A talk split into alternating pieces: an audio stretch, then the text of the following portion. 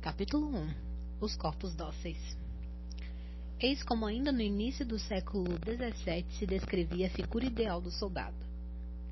O soldado é, antes de tudo, alguém que se reconhece de longe, que leva os sinais naturais de seu vigor e coragem, as marcas também de seu orgulho.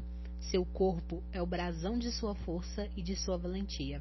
E se é verdade que deve aprender aos poucos o ofício das armas, essencialmente lutando, as manobras como a marcha, as atitudes como o porte da cabeça se originam, em boa parte, de uma retórica corporal da honra.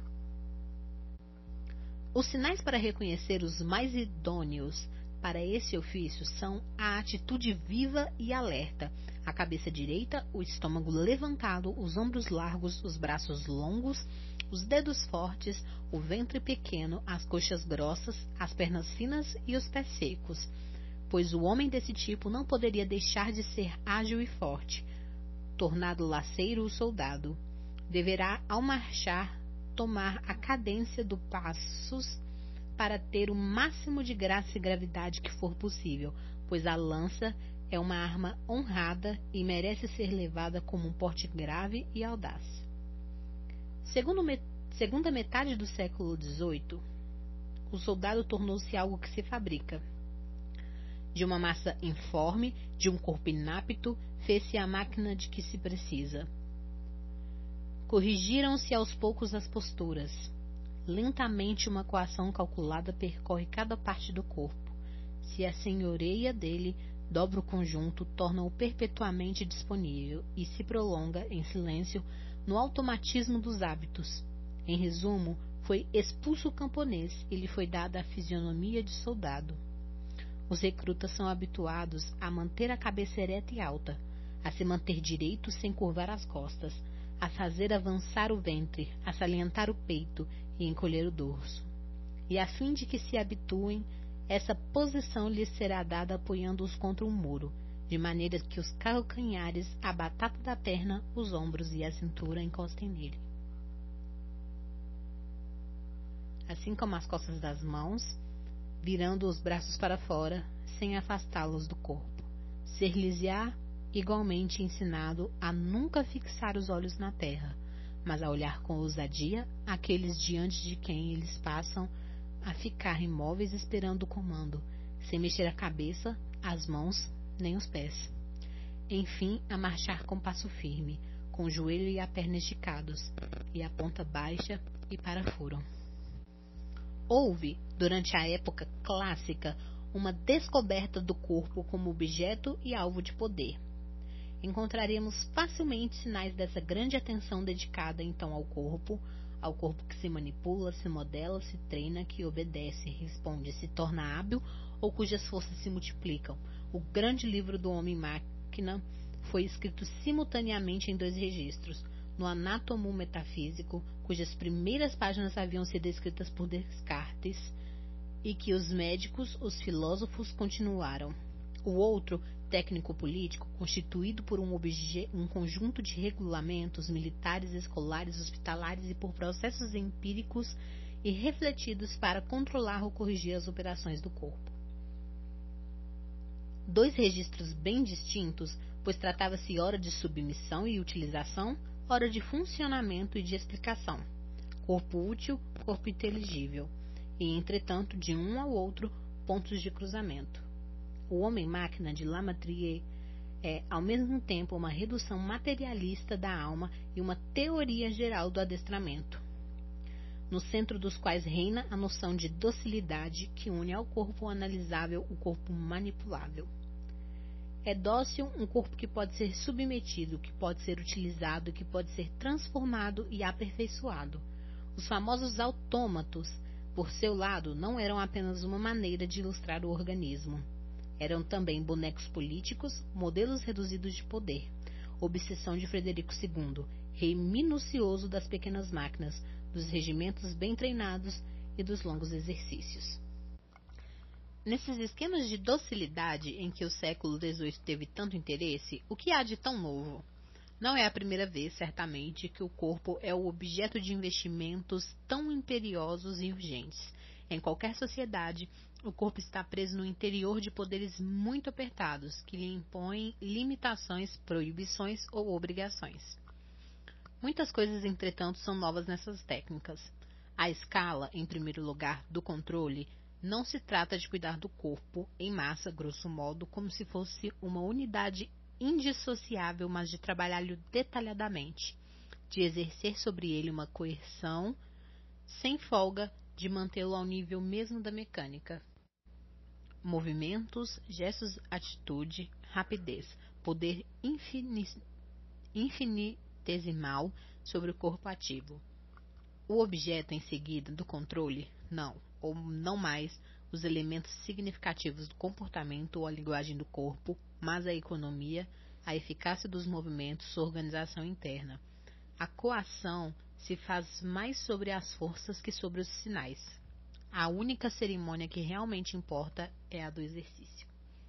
A modalidade, enfim, implica uma coerção ininterrupta, constante, que vela sobre os processos da atividade mais que sobre seu resultado e se exerce de acordo com uma codificação que esquadrinha ao máximo o tempo, o espaço, os movimentos. Esses métodos que permitem o controle minucioso das operações do corpo, que realizam a sujeição constante de suas forças e lhes impõem uma relação de docilidade e utilidade, são o que podemos chamar as disciplinas. Muitos processos disciplinares existiam há muito tempo, nos conventos, nos exércitos, nas oficinas também. Mas as disciplinas se tornaram, no decorrer dos séculos 17 e 18, fórmulas gerais de dominação, diferentes da escravidão, pois não se fundamentam numa relação de apropriação dos corpos. É até a elegância da disciplina dispensar essa relação custosa e violenta, obtendo efeitos de utilidade pelo menos igualmente grandes. Diferentes também da domesticidade, que é uma relação de dominação constante, global, maciça, não analítica, ilimitada e estabelecida sobre a, sob a forma da vontade singular do patrão, seu capricho. Diferentes da facilidade, que é uma relação de submissão altamente codificada, mas logínqua e que se realiza menos sobre as operações do corpo que sobre os produtos do trabalho e as marcas rituais da obediência. Diferentes ainda do ascetismo e das disciplinas de tipo monástico, que têm por função realizar renúncias mais do que aumentos de utilidade e que, se implicam em obediência a outrem, têm como fim principal o aumento do domínio de cada um sobre seu próprio corpo. O momento histórico das disciplinas é o momento em que nasce uma arte no corpo, do corpo humano, que visa não unicamente o aumento de suas habilidades, nem tampouco aprofundar sua sujeição, mas a formação de uma relação que no mesmo mecanismo o torna tanto mais obediente quanto é mais útil, e inversamente.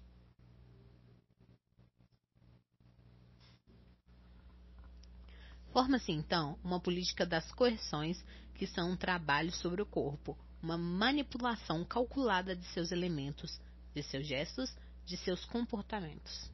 O corpo humano entra numa maquinaria de poder que o esquadrinha, o desarticula e o recompõe.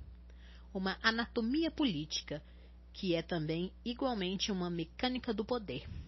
Está nascendo, ela define como se pode ter domínio sobre o corpo dos outros, não simplesmente para que façam o que se quer, mas para que operem como se quer, com as técnicas, segundo a rapidez e a eficácia que se determina. A disciplina fabrica-se em corpos submissos e exercitados, corpos dóceis. A disciplina aumenta as forças do corpo, em termos econômicos de utilidade, e diminui essas mesmas forças em termos políticos de obediência.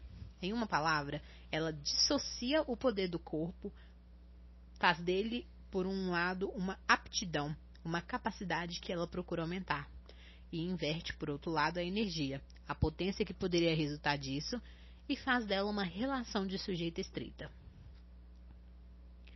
Se a exploração econômica separa a força e o produto do trabalho, digamos que a coerção disciplinar estabelece no corpo o elo coercitivo entre uma aptidão aumentada e uma dominação acentuada.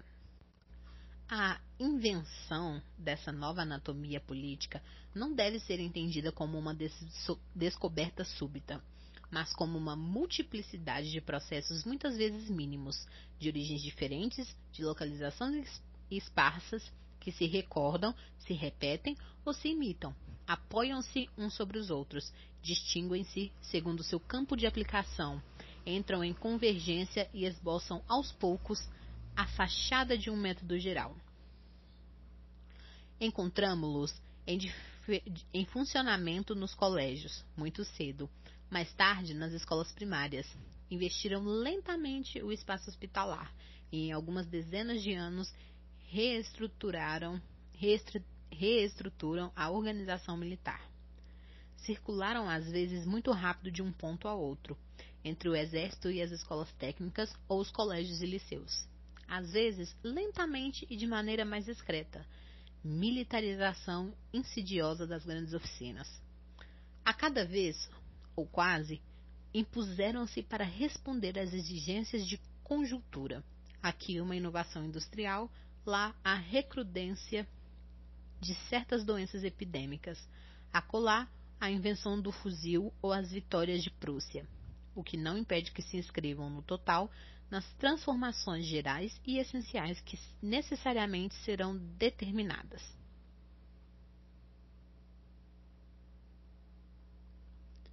Não se trata de fazer aqui a história das diversas instituições disciplinares, no que podem ter cada uma de singular, mas de localizar apenas numa série de exemplos algumas das técnicas essenciais que, de uma a outra, se generalizaram mais facilmente técnicas sempre minuciosas, muitas vezes íntimas, mas que têm sua importância, porque definem um certo modo de investimento político e detalhado do corpo, uma nova microfísica do poder. E porque não cessaram, desde o século XVII, de ganhar campo cada vez mais vastos, como se tendessem a cobrir o corpo social inteiro.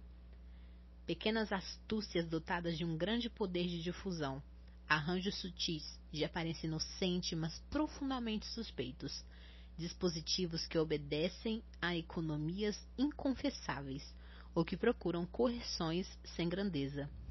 São eles, entretanto, que levaram à mutação do regime punitivo, no limiar da época contemporânea.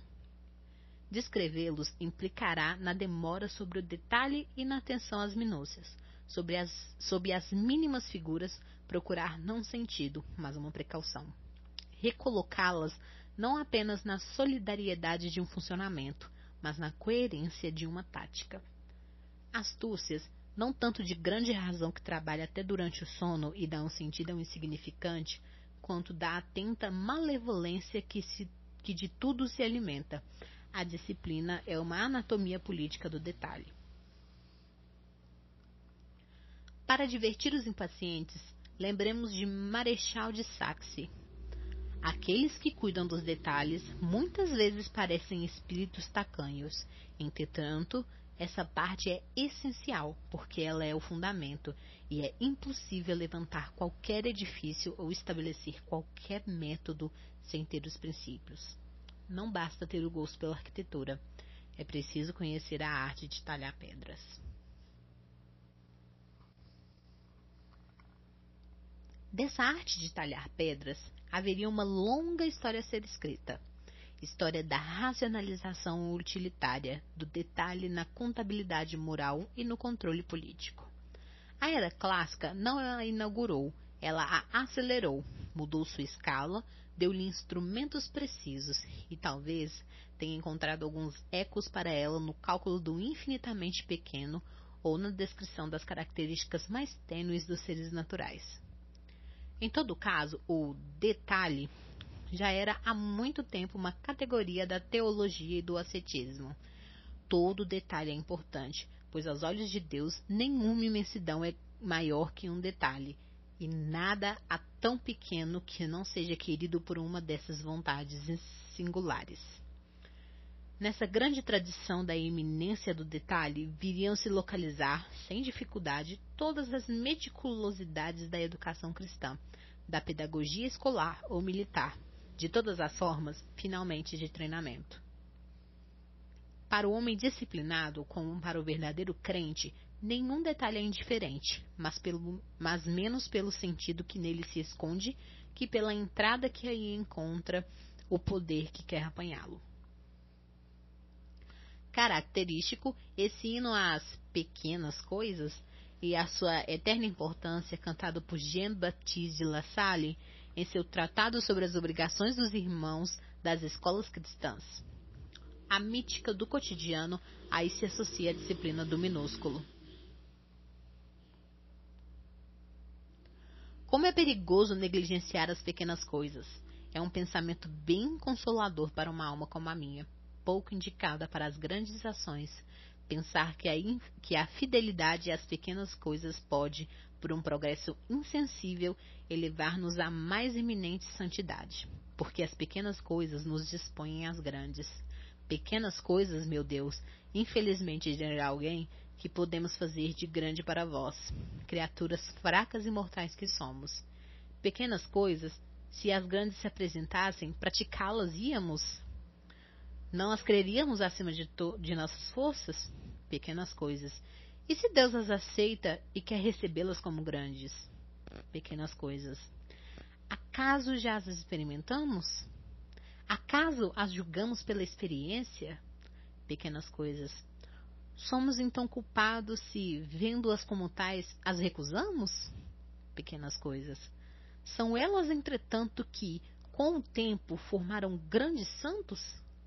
Sim, pequenas coisas, mas grandes móveis, grandes sentimentos, grande fervor, grande ardor, e, em consequência, grandes méritos, grandes tesouros, grandes recompensas.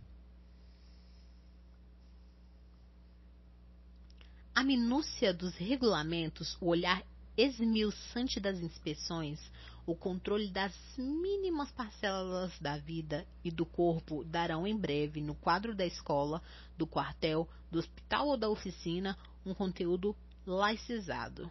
Uma racionalidade econômica ou técnica a esse cálculo místico do ínfimo e do infinito. E uma história do detalhe do século XVIII coloca sobre o signo de Jean-Baptiste de La Salle, esbarrando em Leibniz e Buffon, passando por Frederico II, atravessando a pedagogia, a medicina, a tática militar e a economia. Deveria chegar ao homem que sonhara no fim do século ser um novo Newton, não mais aquele das imensidões do céu ou das massas planetárias, mas dos pequenos corpos, dos pequenos movimentos, das pequenas ações, ao homem que respondeu a monge: Só havia um mundo a ser descoberto. Que ouvi eu? Mas o mundo dos detalhes, quem jamais pensou nesse ou naquele? Desde meus 15 anos eu acreditava nele. Cuidei disso então, e essa lembrança vive em mim como uma ideia fixa que nunca me abandonará. Esse outro mundo é o mais importante de todos os que me orgulhei de descobrir. De pensar nisso, dói minha alma.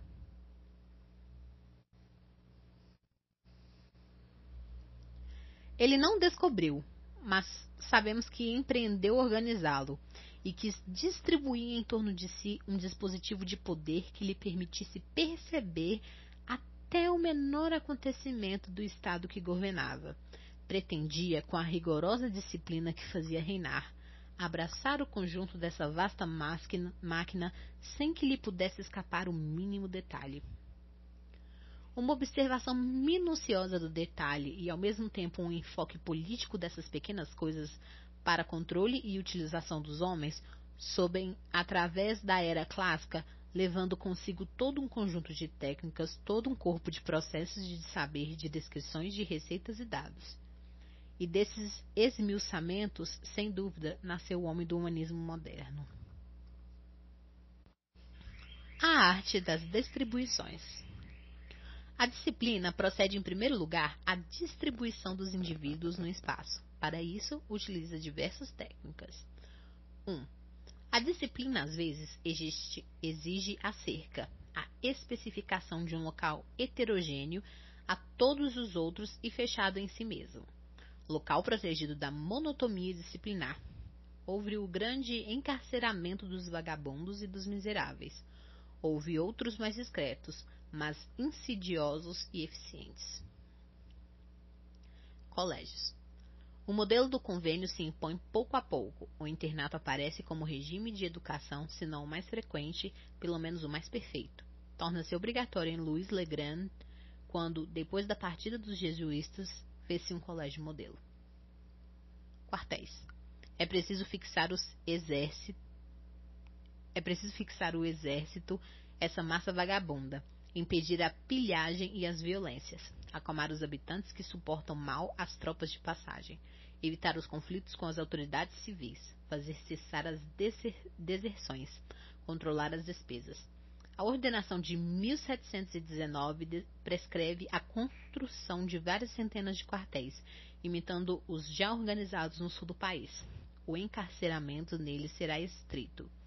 O conjunto será fechado e cercado por uma mulher a 30 pés de distância de todos os lados, e isso para manter as tropas em ordem e em disciplina e que o oficial esteja em condições de responder por ela. Em 1745, haviam quartéis em 320 cidades aproximadamente, e estimava-se mais ou menos em 200 mil homens a capacidade total dos quartéis em 1775. Ao lado das oficinas espalhadas, criaram-se também grandes espaços para as indústrias homogêneos e bem delimitados. As manufaturas reunidas primeiro, depois as fábricas, na segunda metade do século XVIII. As forjadas de Chalçade ocupam toda a península de medicina, entre Nievre e Loire, para instalar a fábrica de Indre em 1777. Winkson, à procura de aterros e diques, cria uma ilha de Loire. Dufour constrói Le Creusot na Vale de La Charbonnière, que ele remodela e instala na própria fábrica alojamentos operários. É uma mudança de escala, é também um novo tipo de controle. A fábrica parece claramente um convento, uma fortaleza, uma cidade fechada. O guardião só abrirá as portas à entrada dos, operários e depois que houver soado o sino que anuncia o reinício do trabalho. Quinze minutos depois, ninguém mais terá o direito de entrar. No fim do dia, os chefes de oficina devem entregar as chaves ao guarda suíço da fábrica, que então abre as portas. É porque à medida que se concentram as forças de produção, o importante é tirar delas o máximo de vantagens e neutralizar seus inconvenientes, roubos, interrupções do trabalho, agitações e cabalas. De proteger os materiais e ferramentas e de dominar as forças de trabalho. A ordem e a política que se deve manter exigem que todos os operários sejam reunidos sob o mesmo teto, a fim de que aquele dos sócios que está encarregado da direção da fábrica possa prevenir e remediar os abusos que poderiam se introduzir entre os operários e impedir desde o início que progridam. 2. Mas o princípio de cláusula não é constante, nem indispensável nem suficiente nos aparelhos disciplinares. Estes trabalham o espaço de maneira muito mais flexível e mais fina. E, em primeiro lugar, segundo o princípio da localização imediata ou do quadriculamento, cada indivíduo no seu lugar e em cada lugar um indivíduo. Evitar as distribuições por grupos, decompor as implantações coletivas, analisar as pluralidades confusas, maciças ou fugidias, o espaço disciplinar tende a se dividir em tantas parcelas quanto corpos ou elementos a repartir. É preciso anular os efeitos das repartições indecisas, o desaparecimento descontrolado dos indivíduos, sua circulação difusa, sua coagulação inutilizável e perigosa. Tática de antideserção, de antivadiagem, de antiaglomeração. Importa estabelecer as presenças e as ausências, saber onde e como encontrar os indivíduos, instaurar as comunicações úteis, interromper as outras, poder a cada instante vigiar o comportamento de cada um, apreciá-lo, sancioná-lo, medir as quantidades ou os méritos. Procedimento, portanto, para conhecer, dominar e utilizar. A disciplina organiza um espaço analítico. E ainda aí ela encontra um velho procedimento arquitetural, e religioso, a cela dos conventos. Mesmo se os compartimentos que ele atribui se tornam puramente ideais, o espaço das disciplinas é sempre, no fundo, celular. Solidão necessária do corpo e da alma, dizia um certo ascetismo. Eles devem, ao menos por momentos, se defrontar a sós com a tentação e talvez com a severidade de Deus.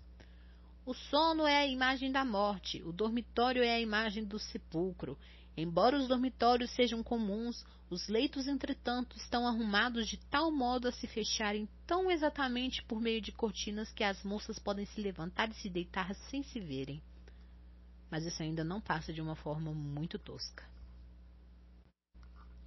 3. A regra das localizações funcionais vai, pouco a pouco, nas instituições disciplinares, codificar um espaço entre a arquitetura deixava geralmente livre e pronto para vários usos lugares determinados se definem para satisfazer não só a necessidade de vigiar, de romper as comunicações perigosas, mas também de criar um espaço útil. O processo parece claramente dos, nos hospitais, principalmente nos hospitais militares e marítimos. Na França, parece que Rochefort serviu de experiência de modelo. Um porto e um porto militar é, com circuitos de mercadorias, de homens alistados por bem ou à força, de marinheiros embarcando e desembarcando, de doenças e de epidemias, um lugar de deserção, de contrabando, de contágio. Encruzilhada de misturas perigosas, cruzamento de circulações proibidas.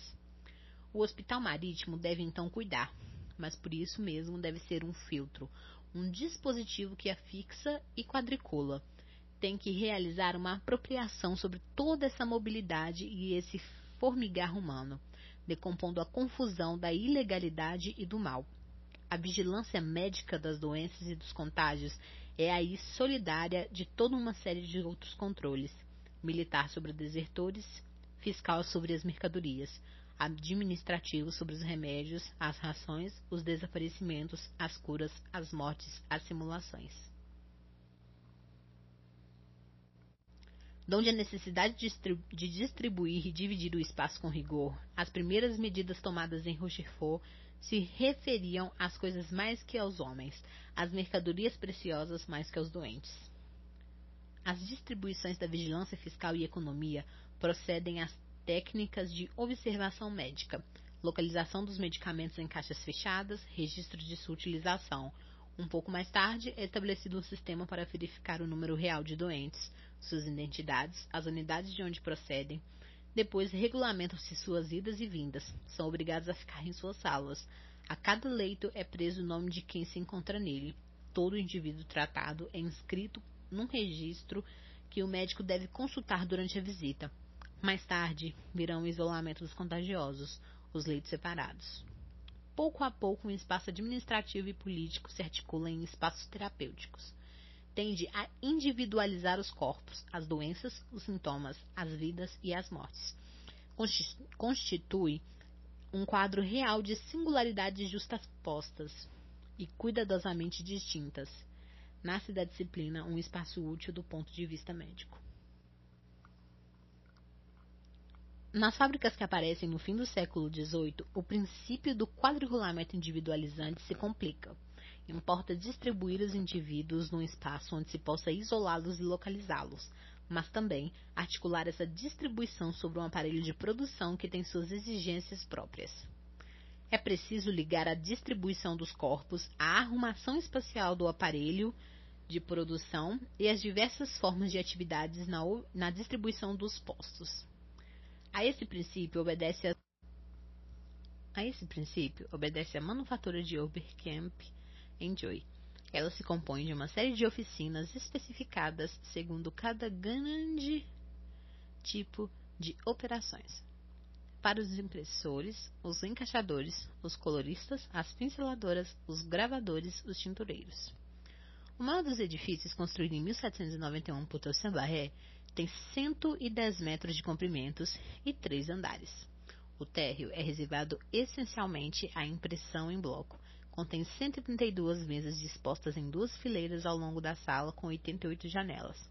Cada impressor trabalha uma mesa com seu puxador encarregado de, de preparar e espalhar as tintas. Ao todo, 264 pessoas. Na extremidade de cada mesa, uma espécie de cabide sobre o qual o operário coloca para secar a tela que ele acabou de imprimir. Percorrendo-se o corredor central da oficina, é possível realizar uma vigilância ao mesmo tempo geral e individual, constatar a presença, a aplicação do operário, a qualidade de seu trabalho, comparar os operários entre si, classificá-los segundo sua habilidade e rapidez, acompanhar os sucessivos estágios da fabricação. Todas essas seriações formam um quadriculado permanente. As confusões se desfazem. A produção se divide e o processo de trabalho se articula por um lado segundo suas fases, estágios ou operações elementares, e por outro, segundo os indivíduos que o efetuam, os corpos singulares que a eles são aplicados, cada variável dessa força. Vigor, rapidez, habilidade, constância. Pode ser observada, portanto, caracterizada, apreciada, contabilizada e transmitida a quem é o agente particular dela. Assim, afixada de maneira perfeitamente legível a toda a série dos corpos singulares, a força de trabalho pode ser analisada em unidades individuais, sobre a divisão do processo de produção ao mesmo tempo que ela, encontramos no nascimento de grande indústria, a decomposição individualizante da força de trabalho. As repartições do espaço disciplinar muitas vezes efetuaram uma e outra.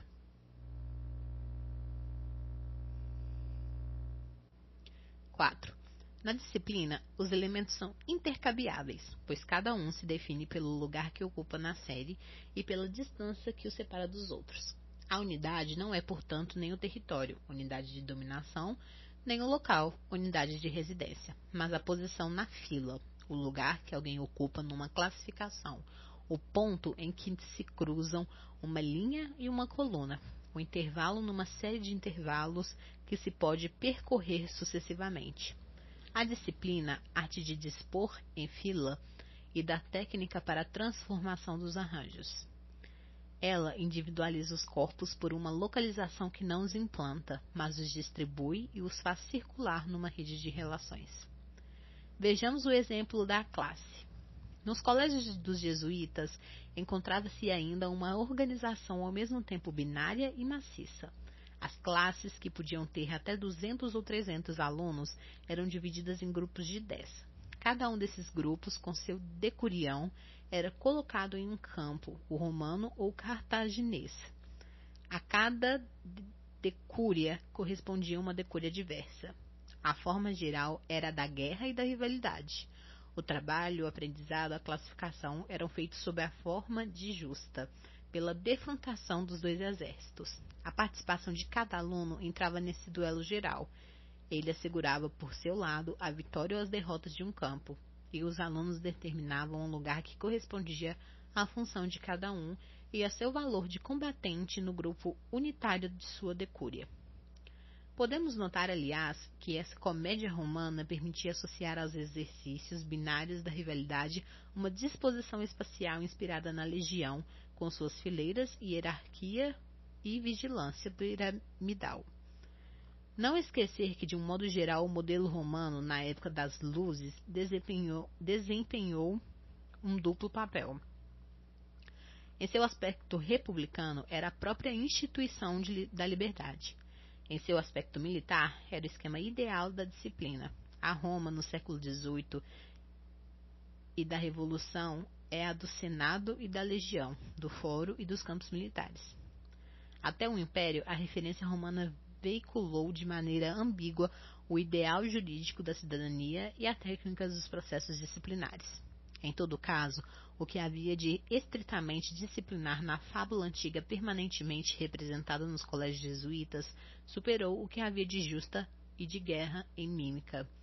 Pouco a pouco, mais precisamente depois de 1762, o espaço escolar se desdobra. A classe torna-se homogênea.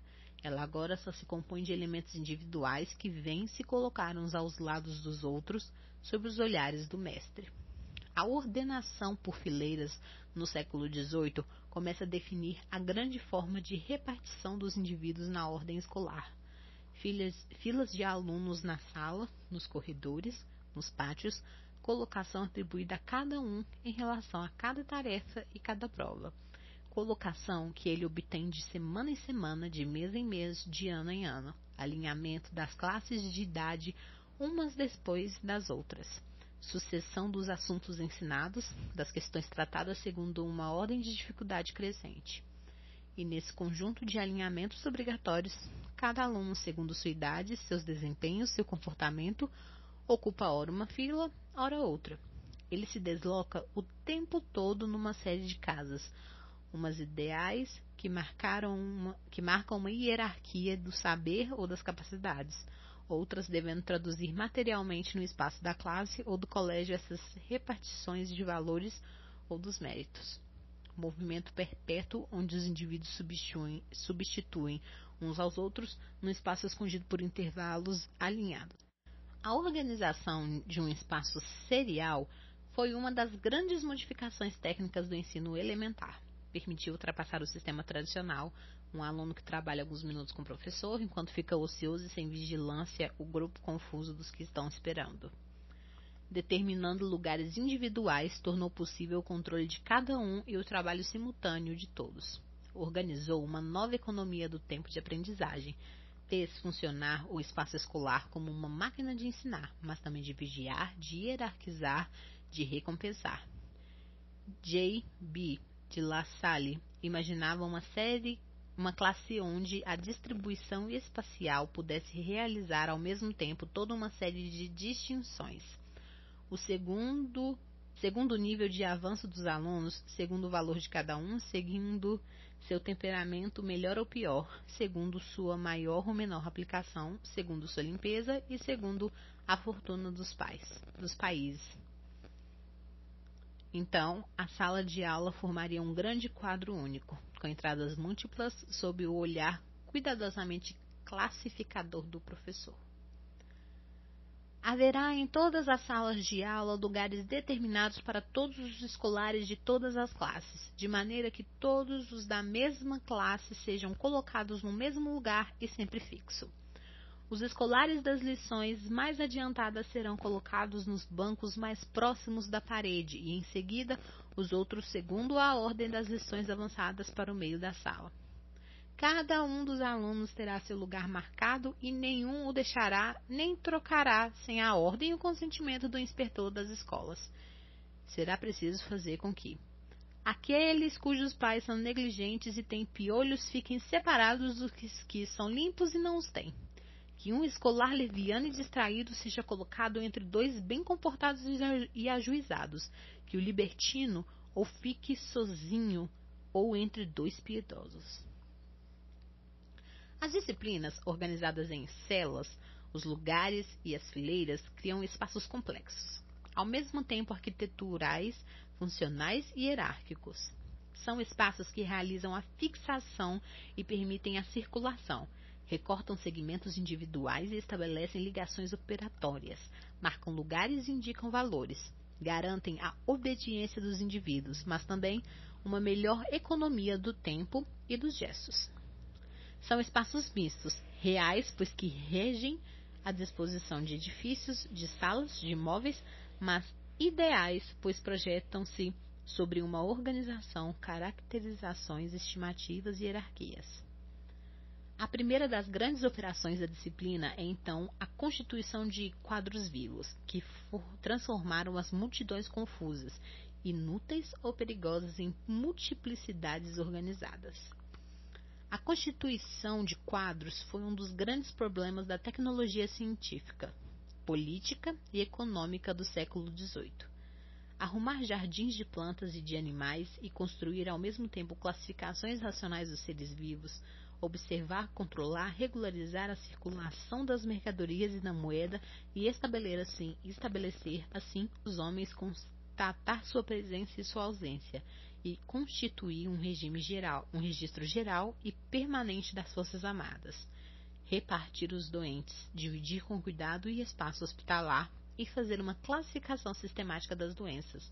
Outras tantas operações conjuntas em que os dois constituintes, distribuição e análise, controle e inteligibilidade, são solitários. O quadro no século XVIII é ao mesmo tempo um processo de saber. Trata-se de organizar o múltiplo, de se obter um instrumento para percorrê-lo e dominá-lo. Trata-se de lhe impor uma ordem, como chefe militar de que falava o naturalista Gilbert. O médico, o economista, fica cego pela imensão, pela imensidão, atordoado pela multidão. As inúmeras combinações que resultam da multiplicidade dos objetos. Tantas atenções reunidas constituem em peso acima de suas forças. A ciência da guerra moderna, ao se aperfeiçoar, ao se aproximar dos verdadeiros princípios, poderia se tornar mais simples e menos difícil. Os exércitos, com táticas simples, análogas, flexíveis a todos os movimentos, seriam mais fáceis de mexer e se conduzir. Tática, ordenamento espacial dos homens, taxonomia, espaço disciplinar dos seres naturais, quadro econômico, movimento regulamentado das riquezas. Mas o quadro não tem a mesma função desse, nesses diversos registros. Na ordem da economia, permite a medida das quantidades e análise dos movimentos. Sob a forma de taxon, taxonomia, tem por função caracterizar e, em consequência, reduzir as singularidades individuais e constituir classes, portanto, excluir as considerações de número mas, sob a forma de repartição disciplinar, a colocação em quadro tem por função, ao contrário, tratar a multiplicidade por si mesma, distribuí-la e dela tirar o maior número possível de efeitos. Enquanto a taxonomia natural se situa sobre o eixo que vai do caráter à categoria, a tática disciplinar se situa sobre o eixo que liga a singular e o múltiplo. Ela permite, ao mesmo tempo, a caracterização do indivíduo como indivíduo e a colocação em ordem de uma multiplicidade dada. Ela é a condição primeira para o controle e uso de um conjunto de elementos distintos, a base para uma microfísica de um poder que poderíamos chamar celular. O controle da atividade. 1. Um, o horário. É uma velha herança. As comunidades monásticas haviam sem dúvida sugerido seu modelo estrito ele se difundiria, difundiria rapidamente. Seus três grandes processos estabeleceram as censuras, as cesuras, obrigar a ocupações determinadas, regulamentar os ciclos de repetição. Muito cedo foram encontrados nos colégios, nas oficinas, nos hospitais. Dentro dos antigos esquemas, as novas disciplinas não tiveram dificuldade para se abrigar. As casas de educação e os estabelecimentos de assistência prolongavam a vida e a regularidade dos conventos de que muitas vezes eram anexos. O rigor do tempo industrial guardou durante muito tempo uma postura religiosa. No século XVII, o regulamento das grandes manufaturas precisava os exercícios que deviam esconder o trabalho. Todas as pessoas, chegando a seu ofício de manhã, antes de trabalhar, começarão lavando as mãos, oferecerão seu trabalho a Deus, farão o sinal da cruz e começarão a trabalhar. Mas ainda no século XIX, quando se quiser utilizar populações rurais na indústria, será necessário apelar a congregações para acostumá-las ao trabalho em oficinas. Os operários são enquadrados em fábricas-conventos. A grande disciplina militar formou-se nos exércitos, protestantes de Maurício de Orange e de Gustavo Adolfo, através de uma rítmica, rítmica do tempo escandida pelos exercícios de piedade. A vida do, do exército deve ter, dizia Bolsonelli, bem mais tarde, algumas das perfeições do próprio claustro. Durante séculos, as ordens religiosas foram mestras de disciplinas. Eram os especialistas do tempo, grandes técnicos do ritmo e das atividades regulares. Mas esses processos de regularização temporal que elas herdam, as disciplinas os modificam. Afinando-os primeiro, começa-se a contar por quartos de hora, minutos e segundos. No exército, é claro, Gilbert mandou proceder sistematicamente a cronometragens de tiro de que Vauban tivera a ideia. Nas escolas elementares, a divisão do tempo torna-se cada vez mais esmiuçante. As atividades são cercadas o mais possível por ordens a que se tem que responder imediatamente. A última pancada do relógio, um aluno baterá o sino e, ao primeiro toque, todos os alunos se porão de joelhos, com os braços cruzados e os olhos baixos. Determinada a oração, o professor dará um sinal para os alunos se levantarem, um segundo para saudarem Cristo e o terceiro para se sentarem. No começo do século XIX, serão propostos para a escola mútua horários como o seguinte: 8h45, entrada do monitor, 8h52, chamada do monitor, 8h56, entrada das crianças e oração, 9 horas, entrada dos bancos, 9h04, primeira lousa, 9.8, fim do ditado. 9.12, segunda lousa, etc. A extensão progressiva dos assalariados acarreta por seu lado um quadriculamento cerrado do tempo. Se acontecer que os operários cheguem mais tarde que um em quarto de hora depois que tocar na campainha, aquele companheiro que for chamado durante o trabalho e que perder mais de cinco minutos, aquele que não tiver em seu trabalho na hora precisa, mas procura-se também garantir a qualidade do tempo empregado, controle ininterrupto, pressão dos fiscais, anulação de tudo que possa perturbar e distrair. Trata-se de constituir um tempo integralmente útil. É expressamente proibido durante o trabalho divertir os companheiros com gestos ou de outra maneira, fazer qualquer brincadeira, comer, dormir, contar histórias e comédias, e mesmo durante a interrupção para a refeição, não será permitido contar histórias, aventuras ou outras conversações que distraiam os operários de seu trabalho. É expressamente proibido a qualquer operário e, sob qualquer pretexto que seja, introduzir vinho na fábrica e beber nas oficinas. O tempo medido e pago deve ser também um tempo sem impureza nem defeito um tempo de boa qualidade e durante todo o seu transcurso o corpo deve ficar aplicado a seu exercício. A exatidão e a aplicação são, com a regularidade, as virtudes fundamentais do tempo disciplinar, mas não é isso o mais novo. Outros modos de proceder são mais característicos das disciplinas. 2. A elaboração temporal do ato. Vejamos duas maneiras de controlar a marcha de uma tropa, começo do século XVII. Acostumar os soldados a marchar por fila ou em batalhão, a marchar na, na cadência do tambor e, para isso, começar com o pé direito, a fim de que toda a tropa esteja levantando o mesmo pé ao mesmo tempo. Metade do século XVIII, quatro tipos de passos. O comprimento do pequeno passo será de um pé, o do passo comum, do passo dobrado e do passo de estrada de dois pés, medidos ao todo de um calcanhar ao outro, Quanto à duração, a do pequeno passo e do passo comum serão de um segundo, durante o qual se farão dois passos dobrados. A duração do passo de estrada será de um pouco mais de um segundo. O passo oblíquo será feito no mesmo espaço de um segundo. Terá no máximo 18 polegadas de um calcanhar ao outro. O passo comum será executado mantendo-se a cabeça alta e o corpo direito, conservando-se o equilíbrio sucessivamente sobre uma única perna e levantando a outra à frente, a perna esticada, a ponta do pé um pouco voltada para fora e baixa para aflorar sem afetação o terreno sobre o qual se deve marchar e colocar o pé na terra, de maneira que cada parte se apoie ao mesmo tempo sem bater contra a terra. Entre essas duas prescrições, um novo conjunto de obrigações é imposto, outro grau de precisão na decomposição dos gestos e dos movimentos, outra maneira de ajustar o corpo a imperativos temporais. O que é definido pela ordenação de 1766 não é um horário, um quadro general para a atividade.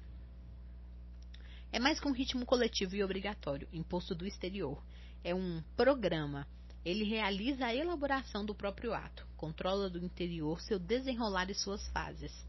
Passamos de uma forma de injunção que media ou escandia os gestos a uma trama que os obriga e sustenta ao longo de todo o seu encadeamento. Define-se uma espécie de esquema anátomo-cronológico do comportamento. O ato é decomposto em seus elementos. É definida a posição do corpo, dos membros, das articulações, para cada movimento é determinada uma direção, uma amplitude, uma duração, é prescrita sua ordem de sucessão. O tempo penetra o corpo e com ele todos os controles minuciosos do poder. 3. Donde o corpo e os gestos postos em correlação. O controle disciplinar, disciplinar não consiste simplesmente em ensinar ou impor uma série de gestos definidos. Impõe a melhor relação entre um gesto e a atitude global do corpo, que é sua condição de eficácia e de rapidez. No bom emprego do corpo, que permite um bom emprego do tempo, nada deve ficar ocioso ou inútil. Tudo deve ser chamado a formar o suporte do ato requerido.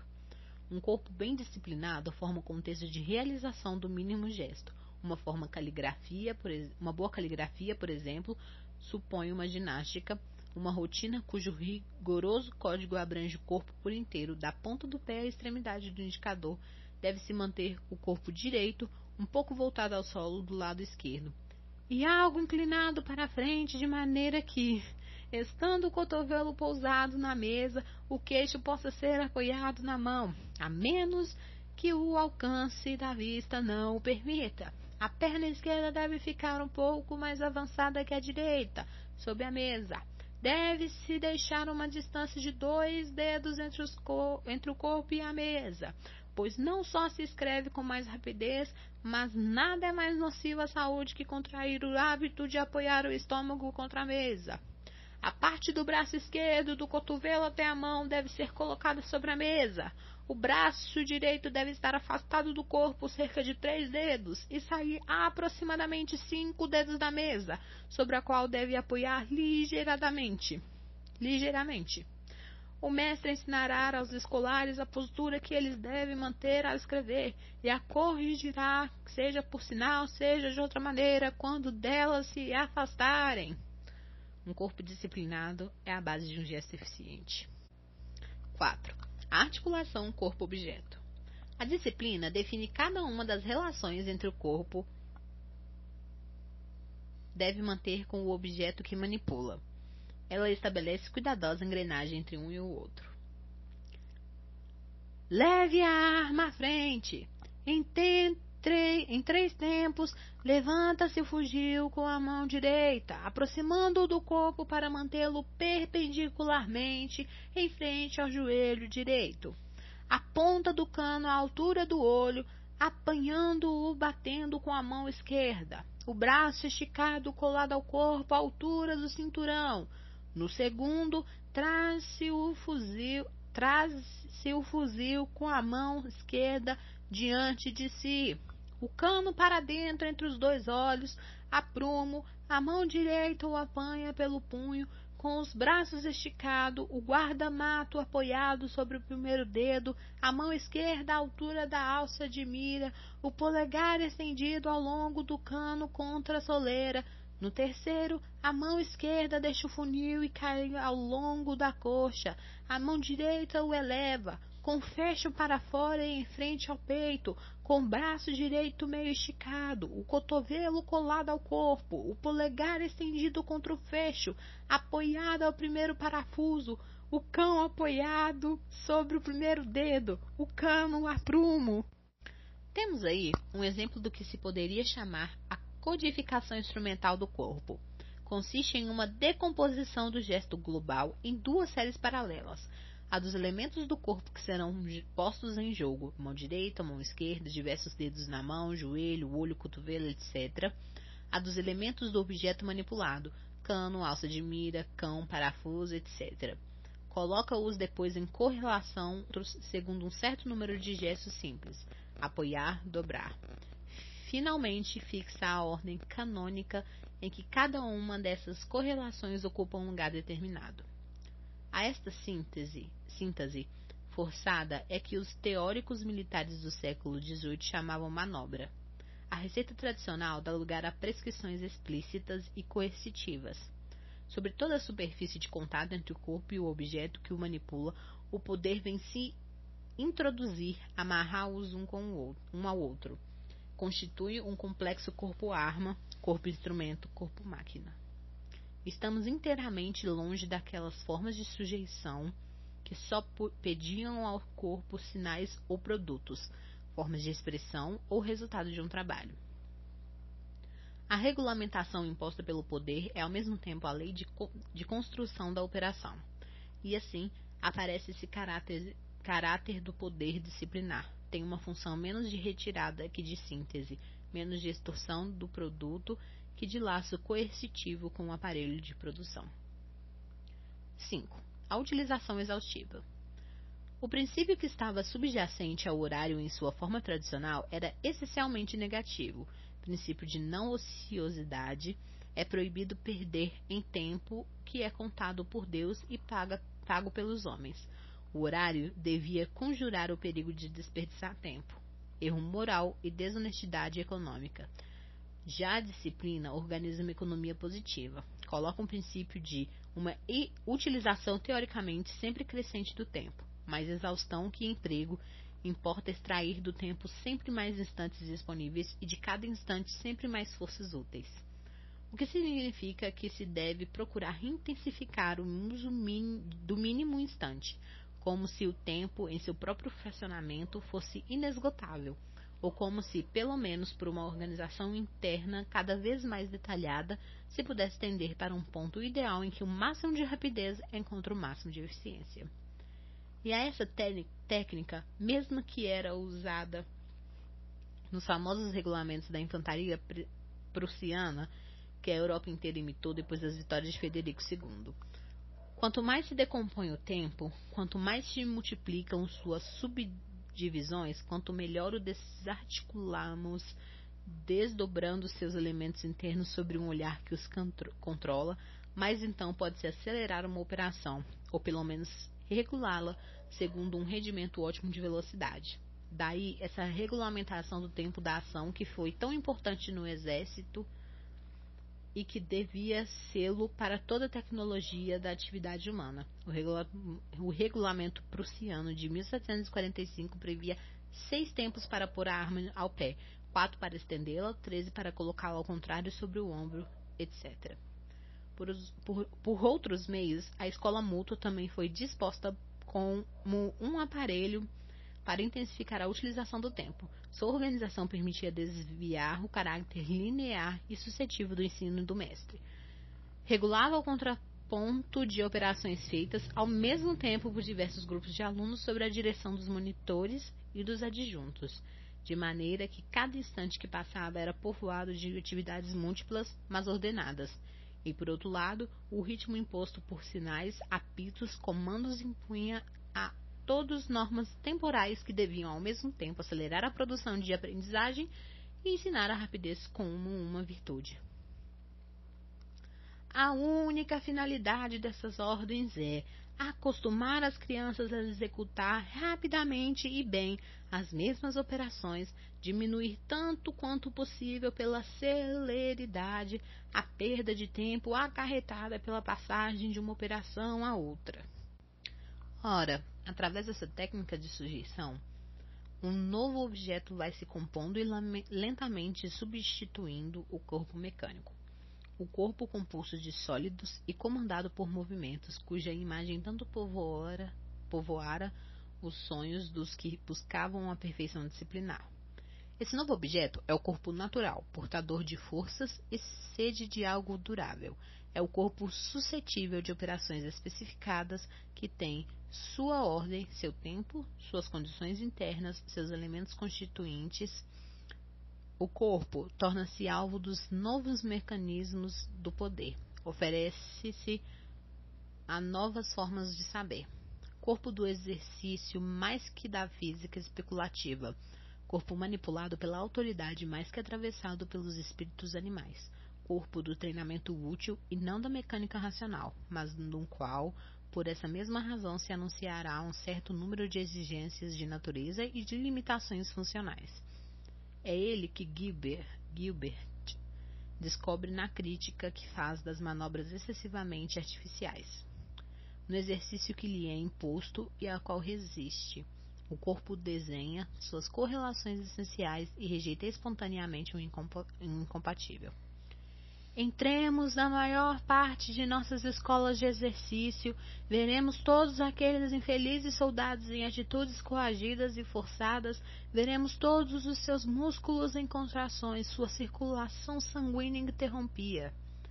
Estudemos a intenção da natureza e a construção do corpo humano e encontraremos a posição e a compostura que ela prescreve, claramente que se deve dar ao soldado. A cabeça deve ficar direita, solta dos ombros, perpendicularmente colocada entre eles. Não deve ficar voltada nem à esquerda nem à direita, porque, considerando a correspondência que existe entre as vértebras do pescoço e a omoplata que estão ligadas, nenhuma delas pode agir circularmente sem arrastar de leve do mesmo lado em que ela age uma das ramificações do ombro e não estando mais o corpo colocado direito, o soldado não pode mais marchar reto para frente, nem servir de ponto de alinhamento. Como o osso da anca indicado pela ordenação como sendo o ponto contra o qual se deve apoiar o bico da coronha, não está igualmente situado em todos os homens. O fuzil para alguns deve ser levado mais à direita, para outros mais à esquerda. Pela mesma razão de desigualdade de estrutura, o guarda-mato pode estar mais ou menos apertado contra o corpo, dependendo de ter um homem à parte externa do ombro mais ou menos carnuda, etc. Vimos como os processos da repartição disciplinar tinham seu lugar entre as técnicas contemporâneas de classificação e de enquadramento, e como eles aí introduziram, introduziam o problema específico dos indivíduos e da multiplicidade. Do mesmo modo, os controles disciplinares da atividade encontram lugar em todas as pesquisas, teóricas ou práticas, sobre a máquina natural dos corpos, mas elas começam a descobrir nisso processos específicos. O comportamento e suas exigências orgânicas vão pouco a pouco substituir a simples física do movimento. O corpo, do qual se requer que seja dócil, até em suas mínimas operações, opõe e mostra as condições de funcionamento próprias a um organismo. O poder disciplinar tem por correlato uma individualidade não só analítica e celular, mas também natural e orgânica. A organização das Gênesis. Em 1667, o edito que criava a fábrica dos Gobelins previa a organização de uma escola. 60 crianças bolsistas deviam ser escolhidas pelo superintendente dos prédios reais confiados durante certo tempo ao mestre que devia realizar sua educação e instrução. Depois, colocados para aprendizagem junto aos diversos mestres tapeceiros da manufatura. Estes recebiam, por isso, uma indenização retirada da bolsa dos alunos. Depois de seis anos de aprendizagem, quatro anos de serviço e uma prova qualificatória, tinham direito de erguer e manter, e manter loja em qualquer cidade do reino. Encontramos aí as características próprias da aprendizagem corporativa, relação de dependência ao mesmo tempo individual e total quanto ao mestre. Duração estatutária da formação que se conclui com uma prova qualificatória, mas que não se decompõe segundo um programa preciso. Troca total entre o mestre que deve dar seu saber e o aprendiz que deve trazer seus serviços, sua ajuda e muitas vezes uma retribuição. A forma da domesticidade se mistura a uma transferência de conhecimento. Em 1737, um, Egito, um edito organiza uma escola de desenho para os aprendizes de Gobelins. Ela não se destina a substituir a formação com os mestres operários, mas a complementá-la. Ora, ela implica numa organização do tempo totalmente diversa. Duas horas por dia, menos aos domingos e festas, os alunos se reúnem na escola. É feita a chamada segundo uma lista afixada à parede. Anotam-se as ausências num registro. A escola é dividida em três classes. A primeira para os que não têm nenhuma noção de desenho. Mandam-nos copiar modelos mais difíceis ou menos difíceis, segundo as aptidões de cada um. A segunda para os que já têm alguns princípios ou que passaram pela primeira classe. Devem reproduzir quadros à primeira vista e sintomar-lhe os traços. O traço mas considerando só o desenho. Na terceira classe, aprendem as cores, fazem pastel, iniciam-se na teoria e na prática do, na prática do tingimento. Regularmente, os alunos dever, fazem deveres individuais. Cada um desses exercícios, marcado com o nome do autor e a data de, da execução, é depositado nas mãos do professor. Os melhores são recompensados, reunidos no fim do ano e comparado entre eles. Permitem estabelecer os progressos, o valor atual, o lugar relativo de cada aluno. Determinam-se então os que podem passar para a classe superior. Um livro geral mantido pelos professores e seus adjuntos deve registrar dia por dia, por dia e comportamento dos alunos e tudo o que se passa na escola. É periodicamente submetido a um inspetor. A escola dos Goblins é apenas o exemplo de um fenômeno importante, o desenvolvimento na época clássica de uma nova técnica para a apropriação do tempo das exigências singulares, para reger as relações do tempo, dos corpos e das forças, para realizar uma acumulação da duração e para inverter em lucro ou em utilidades sempre aumentados o movimento do tempo que passa. Como capitalizar o tempo dos indivíduos, acumulá-lo em cada um deles em seus corpos, em suas forças ou capacidades e de uma maneira que seja susceptível de utilização e de controle. Como organizar durações rentáveis? As disciplinas que analisam o espaço, que decompõem e recompõem as atividades, devem ser também compreendidas como aparelhos para adicionar e capitalizar, capitalizar o tempo. E isto por quatro processos que a organização militar mostra com toda clareza. Primeiro, dividir a duração em segmentos, sucessivos ou paralelos, dos quais cada um deve chegar a um termo específico. Por exemplo, isolar o tempo de formação e o período da prática. Não misturar a instrução dos recrutas e o exercício dos veteranos.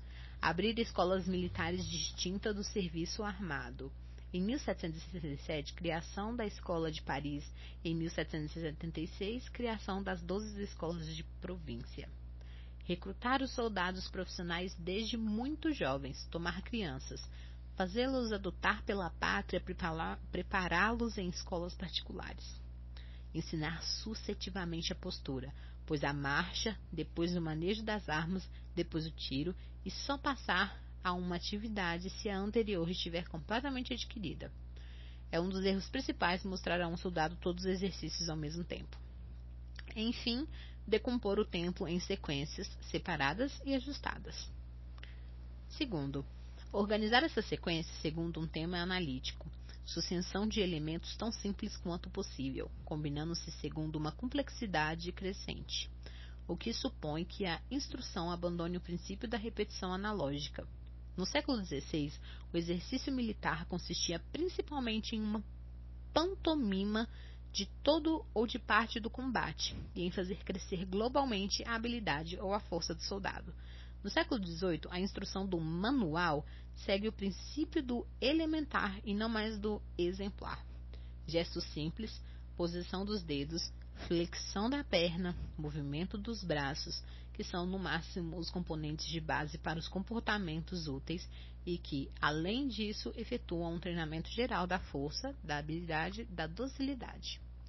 Terceiro, finalizar esses segmentos temporais, fixar-lhes um termo marcado por uma prova que tem a tríplice função de indicar se o indivíduo atingiu o nível estatutário, de garantir que sua aprendizagem está em conformidade com a dos outros e diferenciar as capacidades de cada indivíduo, quando os sargentos, cabos, etc., encarregados de instruir os outros, acharem que puseram alguém em condições de passar a primeira classe. Eles o apresentarão primeiro aos oficiais da companhia, que a examinarão com atenção. Se ainda não o acharem suficientemente treinado, recusarão admiti-lo. Se ao contrário o homem apresentado lhes parecer em condições de ser recebido, os ditos oficiais o proporão eles mesmos ao comandante do regimento, que verá se o julga a propósito, e fará os oficiais majores o examinarem. As faltas mais leves bastarão para recusá-lo, e ninguém poderá passar da segunda classe para a primeira sem ter feito esse primeiro exame. Quarto, estabelecer séries de séries, prescrever a cada um, de acordo com seu nível, sua antiguidade, seu posto, os exercícios que lhe convêm. Os exercícios comuns têm um papel diferenciador e cada diferença comporta exercícios específicos. Ao termo de cada série, começam outras, formam uma ramificação e se subdividem por sua vez, de maneira que cada indivíduo se encontra preso numa série temporal que define especificamente seu nível ou sua categoria. Polifonia disciplinar dos exercícios. Os soldados da segunda classe serão treinados todas as manhãs pelos sargentos, cabos, ans pesadas, soldados de primeira classe. Os soldados de primeira classe serão treinados todos os domingos pelo chefe da esquadra. Os cabos e os ans pesadas todas as sextas-feiras à tarde pelos sargentos de sua companhia, e estes, ao 2, 12 e 22 de cada mês, também à tarde pelos oficiais majores. Esse é o tempo disciplinar que se impõe pouco a pouco à prática pedagógica, especializando o tempo de formação e destacando-o do tempo adulto, do tempo do ofício adquirido organizando diversos estágios separados uns dos outros por provas graduadas, determinando programas que devem desenrolar-se cada um durante uma determinada fase e que comportam exercícios de dificuldade crescente, qualificando os indivíduos de acordo com a maneira como percorreram essas séries.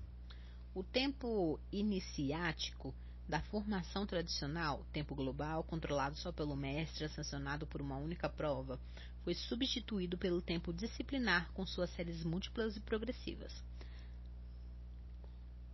Forma-se toda uma pedagogia analítica muito minuciosa, decompõe até os mais simples elementos da matéria de ensino e hierarquiza no maior número possível de graus cada fase do progresso, e também muito precoce em sua história. Antecipa largamente as análises genéticas dos ideólogos, dos quais aparece como o modelo técnico. Demia, bem no começo do século XVIII, queria que o aprendizado da leitura fosse dividido em sete níveis. O primeiro para os que aprendem a conhecer as letras, o segundo para os que aprendem a soletrar, soletrar. o terceiro para os que aprendem a juntar as sílabas para formar palavras, o quarto para os que leem o latim por frase ou de pontuação em pontuação, o quinto para os que começam a ler o francês, o sexto para os mais capazes na leitura, o sétimo para os que leem os manuscritos. Mas, caso os alunos fossem numerosos, seria necessário introduzir ainda subdivisões. A primeira classe devia comportar quatro grupos: um para os que aprendem as letras simples, outros para os que aprendem as letras misturadas, um terceiro para os que aprendem as letras abreviadas, A, E, um último para os que aprendem as letras duplas, FF, SS, TT, ST. A segunda classe seria dividida em três grupos. Para os que contam alto cada letra antes de soletrar, a sílaba DO, DO. Para os que soletram as sílabas mais difíceis, como Bunt, Brand, Spinks, etc. Cada patamar na combinatória dos elementos deve se inserir numa grande série temporal que é ao mesmo tempo uma marcha natural do espírito e um código para os processos educativos. A colocação em série das atividades sucessivas permite todo o investimento da duração pelo poder, possibilidade de um controle detalhado e de uma intervenção pontual, de, de diferenciação, de correção, de castigo e de eliminação. A cada momento do tempo, possibilidade de caracterizar, portanto, de utilizar os indivíduos de acordo com o nível que têm nas séries que percorrem. Possibilidade de acumular o tempo e a atividade, de encontrá-los totalizados e utilizáveis num resultado último, que é a capacidade final de um indivíduo. Recolhe-se a dispersão temporal para lucrar com isso e conserva-se o domínio de uma duração que escapa. O poder se articula diretamente sobre o tempo, realiza o controle dele e garante sua utilização. Os procedimentos disciplinares revelam um tempo linear cujos momentos se integram uns, aos, uns nos outros e que se orienta para um ponto terminal e estável. Em suma, um tempo evolutivo. Ora, é preciso lembrar que no mesmo momento as técnicas administrativas e econômicas de controle manifestavam um tempo social de tipo serial, orientado e cumulativo, descoberta de uma evolução em termos de progresso. As técnicas disciplinares, por sua vez, fazem emergir séries individuais, descoberta de uma evolução em termos de gênese. Processo das sociedades, gênese dos indivíduos, essas duas grandes descobertas do século XVIII são talvez correlatadas, correlatas das novas técnicas de poder e, mais precisamente, de uma nova maneira de gerir o tempo e torná-lo útil, por recorte segmentar, por seriação, por síntese e totalização. Uma macro e uma microfísica do poder permitiram não certamente a invenção da história. Já há um bom tempo ela não precisava mais ser inventada, mas a integração de uma dimensão temporal unitária cumulativa no exercício dos controles e na prática das dominações. A historicidade evolutiva, assim como se constitui então, e tão profundamente que ainda hoje é para muitos uma evidência que está ligada ao modo de funcionamento do poder, da mesma forma que a história remuneração, remomera, história rememoração das crônicas, das genealogias, das proezas dos reinos e dos atos esteve muito tempo ligada a uma outra modalidade do poder. Com as novas técnicas de sujeição, a dinâmica das evoluções contínuas tende a diminuir a dinástica dos acontecimentos solenes. Em todo caso, o pequeno continuam temporal da individualidade, individualidade gênese parece ser mesmo, como a individualidade célula ou a individualidade organismo, um efeito e um objeto da disciplina. E no centro dessa seriação do tempo, encontramos um procedimento que é, para ela, o que era a colocação em quadro para a repartição dos indivíduos ou recorte celular, ou ainda o que era a manobra para a economia das atividades e o controle orgânico. O ponto em apreço é o exercício, a técnica pela qual se impõem os corpos-tarefas, ao mesmo tempo repetitivas e diferentes, mas sempre graduadas. Dirigindo o comportamento para um estado terminal, o exercício, de, o exercício permite uma perpétua caracterização do indivíduo, seja em relação a esse termo, seja em relação aos outros indivíduos, seja em relação a um tipo de percurso. Assim, realiza na forma de continuidade e da coerção um crescimento, uma observação, uma qualificação. Antes de tomar essa forma estritamente disciplinar, o exercício teve uma longa história. É encontrado nas práticas militares, religiosas, universitárias, às vezes ritual de iniciação, cerimônia preparatória, ensaio teatral, prova. Sua organização linear, continuamente progressiva, seu desenrolar genético ao longo do tempo tem, pelo menos no exército e na escola, introdução tardia, e sem dúvida de origem religiosa. Em todo caso, a ideia de um programa escolar que acompanharia a criança até o termo de sua educação e que implicaria de um ano em ano, de mês em mês, em exercícios de complexidade crescente, pareceu primeiro apareceu primeiro, parece, num grupo religioso, os Irmãos da Vida Comum, fortemente inspirados por Ruysbrock e na mística renana, transpuseram à educação uma parte das técnicas espirituais, e não só a educação dos clérigos, mas a dos magistrados e comerciantes. O tema da perfeição em direção à qual o mestre exemplar conduz torna-se entre eles o de um aperfeiçoamento autoritário dos alunos pelo professor os exercícios cada vez mais rigorosos propostos pela vida ascética tornam-se tarefas de complexidade crescente que marcam a aquisição progressiva do saber e do bom comportamento. O esforço de toda a comunidade para a salvação torna-se o curso coletivo e permanente dos indivíduos que se classificam uns em relação aos outros foram talvez processos de vida e de salvação comunitárias o primeiro núcleo de métodos destinado a produzir raptidão individualmente caracterizadas, mas coletivamente úteis. Sob sua forma mística ou ascética, o exercício era uma maneira de ordenar o tempo aqui de baixo, para a conquista da salvação. Vai pouco a pouco na história do Ocidente inverter o sentido guardando algumas características. Serve para organizar o tempo, da vida para acumulá-lo em uma maneira útil e para exercer o poder sobre os homens por meio do tempo assim arrumado.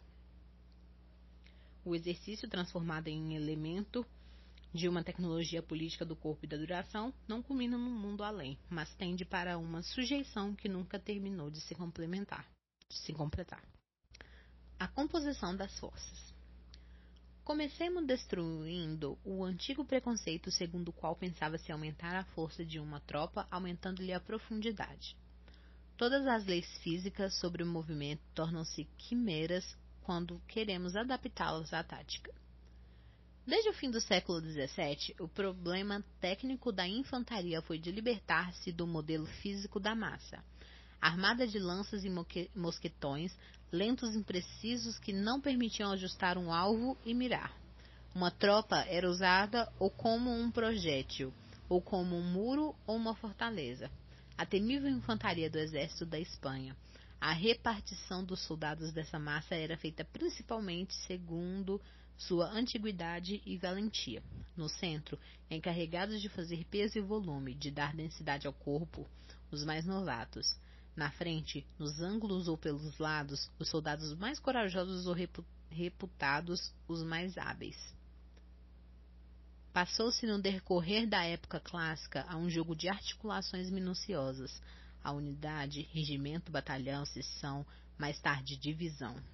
Torna-se uma espécie de máquina de peças múltiplas que se deslocam em relação umas às outras para chegar a uma configuração e obter um resultado específico. As razões dessa mudança?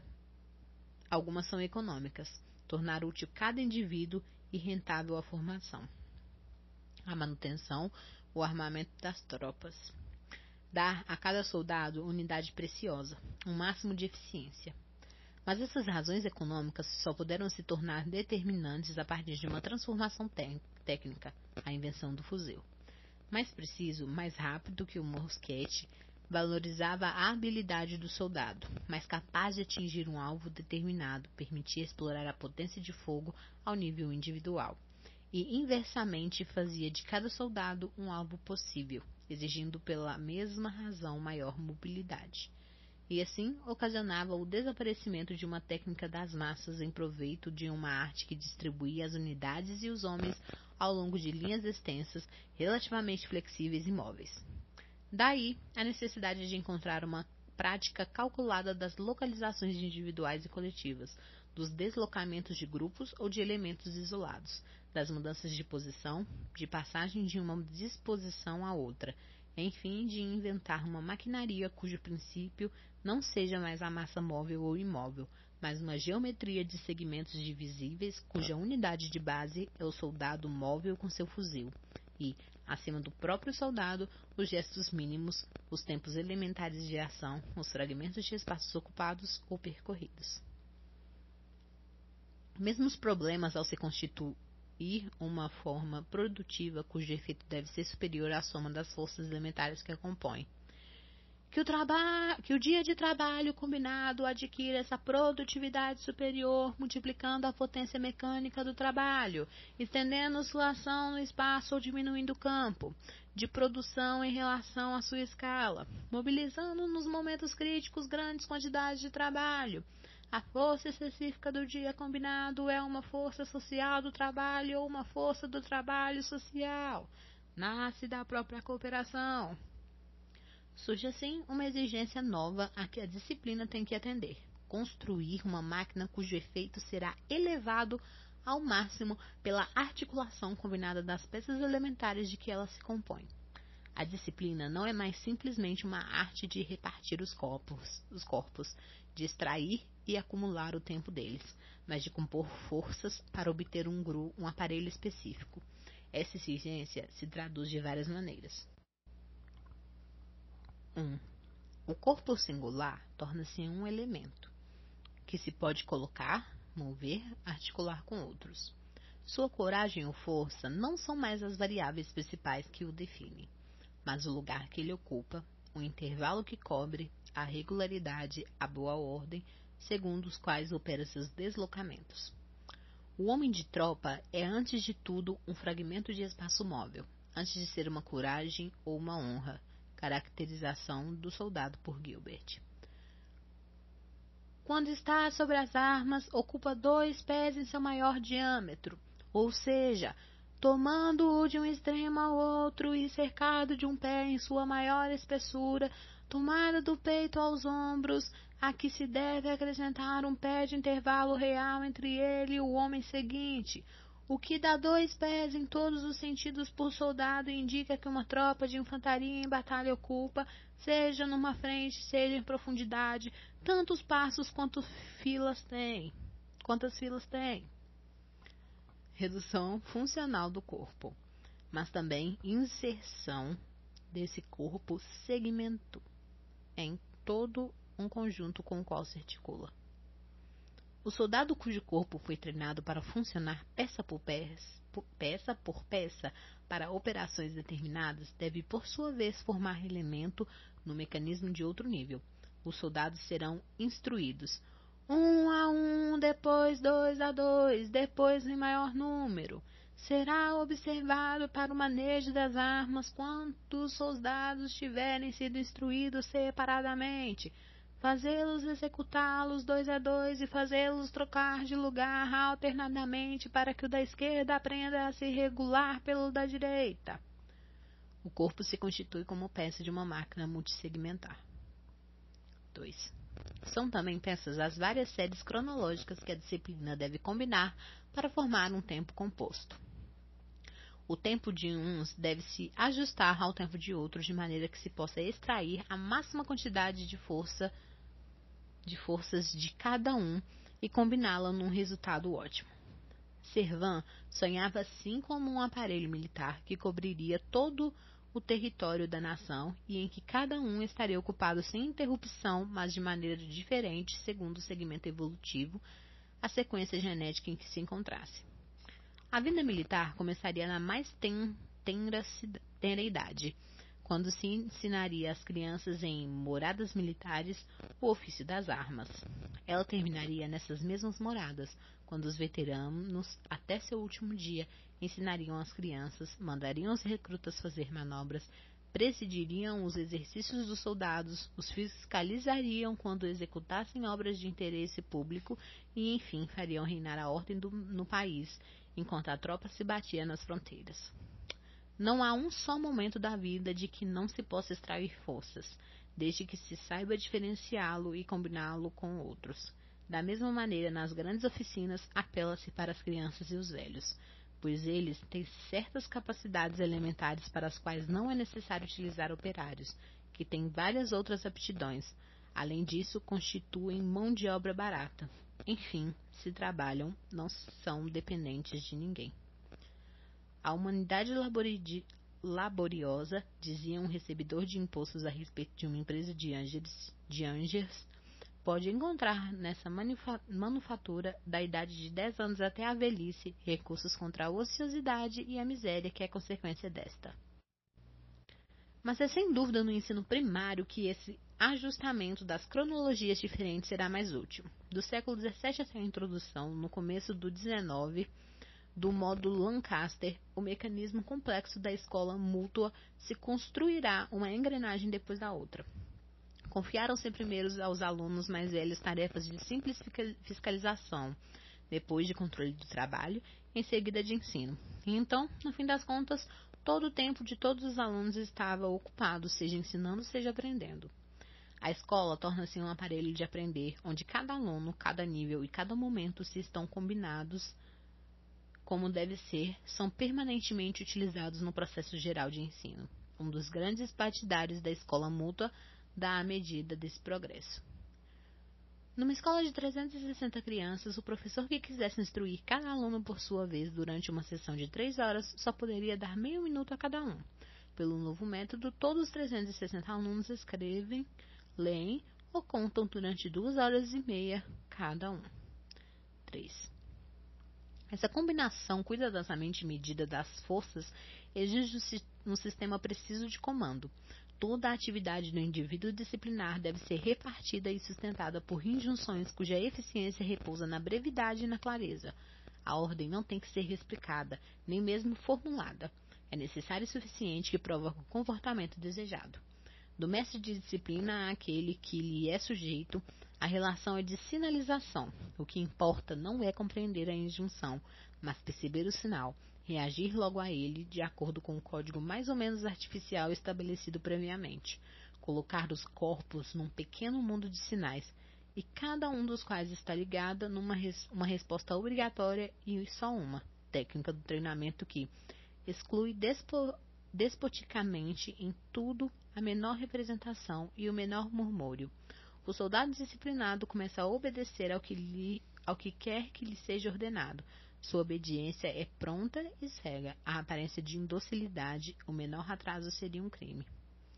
O treinamento das escolas deve ser feito da mesma maneira. Poucas palavras, nenhuma explicação. No máximo, um silêncio total que só seria interrompido por sinais. Sinos, palmas, gestos, simples olhar do mestre ou ainda aquele pequeno aparelho de madeira que os irmãos das escolas cristãs usavam. Era chamado por excelência o sinal e devia significar em sua brevidade maquinai, ao mesmo tempo, a técnica do comando e a moral da obediência. O primeiro e principal uso do sinal é atrair de uma só vez todos os olhares dos escolares para o mestre e fazê-los ficar atentos ao que ele lhes quer comunicar. Assim, toda vez que este quiser chamar a atenção das crianças e fazer parar qualquer exercício, baterá uma vez. Um bom escolar, toda vez que ouvir o ruído do sinal, pensará ouvir a voz do mestre, ou antes a voz de Deus, mesmo que o chame pelo nome. Entrará então nos sentimentos do jovem Samuel, dizendo com ele no fundo de sua alma: Senhor, eis-me aqui. Ter o código dos sinais e atender automaticamente a cada um deles. Feita a oração, o mestre dará uma pancada de sinal, olhando a criança que quer mandar ler. Lhe fará sinal de começar. Para fazer parar o que está lendo, dará uma pancada de sinal. Para fazer sinal ao que está lendo de se corrigir, quando pronunciou uma uma letra, uma sílaba ou uma palavra, dará duas pancadas sucessivamente e seguidas. Se, após se ter corrigido, ele não começa na palavra que pronunciou mal, porque leu várias depois dela, o mestre dará três pancadas sucessivamente, uma em seguida da outra, para lhe fazer sinal de recuar de algumas palavras e continuará a fazer esse sinal até o escolar chegar à sílaba ou à palavra que pronunciou mal. A escola mútua levará ainda mais longe esse controle dos comportamentos pelo sistema dos sinais a que se tem que reagir imediatamente. Até as ordens verbais devem funcionar com sinalização. Entrem em seus bancos! A palavra entrem. As crianças coloquem com ruído a mão direita sobre a mesa e ao mesmo tempo passam a perna para dentro do, do banco as palavras em seus bancos, eles passam a outra perna e se sentam diante das louças. Pegar louças! A palavra pregar, as crianças levam a mão direita ao barbante que serve para suspender a louça ao prego que está diante deles, e com a esquerda pegam a lousa pelo meio. As palavras lousas, eles a soltam e, as, e, a colocam sobre, e a colocam sobre a mesa. Em resumo, pode-se dizer que a disciplina produz, a partir dos corpos que controla, quatro tipos de individualidade, ou antes, uma individualidade dotada de quatro características. É celular, pelo jogo de repartição espacial, é orgânica, pela codificação das atividades, é genética, pela acumulação de tempo, é combinatória pela composição das forças. E, para tanto, utiliza quatro grandes técnicas constrói quadros, prescreve manobras, impõe exercícios, enfim, para realizar a combinação das forças, das forças organiza, organiza táticas. A tática, arte de construir com, corpo, com os corpos localizados, atividades codificadas e as aptidões formadas, aparelhos em que o produto das diferentes forças se encontra majorado por sua combinação calculada, é, sem dúvida, a forma mais elevada da prática disciplinar. Nesse saber, os teóricos do século XVIII viam um fundamento geral de toda a prática militar, desde o controle e o exercício dos corpos individuais até a utilização das forças específicas às multiplicidades mais complexas, arquitetura, anatomia, mecânica, economia do corpo disciplinar. Aos olhos da maior parte dos militares, a tática não passa de um ramo de vasta ciência da guerra. Aos meus, ela é a base dessa ciência. Ela é a própria ciência, pois ensina a construir as tropas, a ordená-los, a movê-los, a mandá-los combater, pois só ela pode completar o número e manejar a multidão. Ela incluirá, enfim, o conhecimento dos homens, das armas, das tensões, das circunstâncias, pois são todos esses conhecimentos reunidos que devem determinar esses movimentos. Ou ainda, esse termo tática da ideia da posição respectiva dos homens que compõem uma tropa, das diversas tropas que compõem um exército, de seus movimentos e ações, das relações que têm entre si. É possível que a guerra como estratégia seja a continuação da política, mas não se deve esquecer que a política foi concebida como a continuação, se não exata e diretamente da guerra, pelo menos do modelo militar como meio fundamental para prevenir o distúrbio civil. A política, como técnica da paz e da ordem internas, procurou pôr em funcionamento o dispositivo do exército perfeito, da massa disciplinada, da tropa doce, dócil e útil, do regimento no acampamento e no campus, na manobra e no exercício. Nos grandes estados do século XVIII, o exército garante a paz civil, sem dúvida porque é uma força real, uma espada sempre ameaçadora, mas também porque é uma técnica e um saber que podem projetar seu esquema sobre o corpo social. Se há uma série guerra política que passa pela estratégia, há uma série exército política que passa pela tática. É a estratégia que permite compreender a guerra como uma maneira de conduzir a guerra entre os estados. É a tática que permite compreender o exército como um princípio para manter a ausência de guerra na sociedade civil. A era clássica viu nascer o, a grande estratégia política e militar, segundo a qual as nações defrontam suas forças econômicas e demográficas, mas viu nascer também a minuciosa tática militar e política pela qual se exerce nos estados o controle dos corpos e das forças individuais. O militar, a instituição militar, o personagem do militar, a ciência militar, tão diferentes do que caracterizava antes o homem, da, o homem de guerra. Se, se especifica durante esse tempo, no ponto de junção entre a guerra e os ruídos da batalha por um lado, a ordem e o silêncio obediente da paz por outro. O sonho de uma sociedade perfeita é facilmente atribuído pelos historiadores aos filósofos e juristas do século XVIII. Mas há também um sonho militar da sociedade. Sua referência fundamental era não ao estado de natureza, mas às engrenagens cuidadosamente subordinadas de uma máquina não ao contrato primitivo, mas às correções permanentes, não aos direitos fundamentais, mas aos treinamentos indefinidamente progressivos, não à vontade geral, mas à docilidade automática. Dever-se-ia tomar a disciplina nacional, dizia Gilbert. O Estado que eu idealizo terá uma administração simples, sólida, fácil de governar Parecerá com essas imensas máquinas que, com molas pouco complicadas, produzem grandes efeitos. A força desse Estado nascerá de sua força, sua prosperidade de sua prosperidade. O tempo que destrói tudo aumentará sua potência. Ele desmentirá esse preconceito vulgar que leva a imaginar que os impérios estão submetidos a uma lei imperiosa de decadência e ruína. O regime napoleônico não está longe, e com ele essa forma de Estado que lhe sub, subsiste, subsistirá e que não se deve esquecer que foi preparado por juristas, mas também por soldados, conselheiros de estados e oficiais baixos, homens de lei e homens de acampamento. A referência romana que acompanha essa formação inclui claramente esse duplo índice: os cidadãos e os legionários, a lei e a manobra. Enquanto os juristas procuravam no pacto um modelo primitivo para a construção ou a reconstrução do corpo social, os militares e com eles os técnicos da disciplina elaboravam processos para a coerção individual e coletiva dos corpos.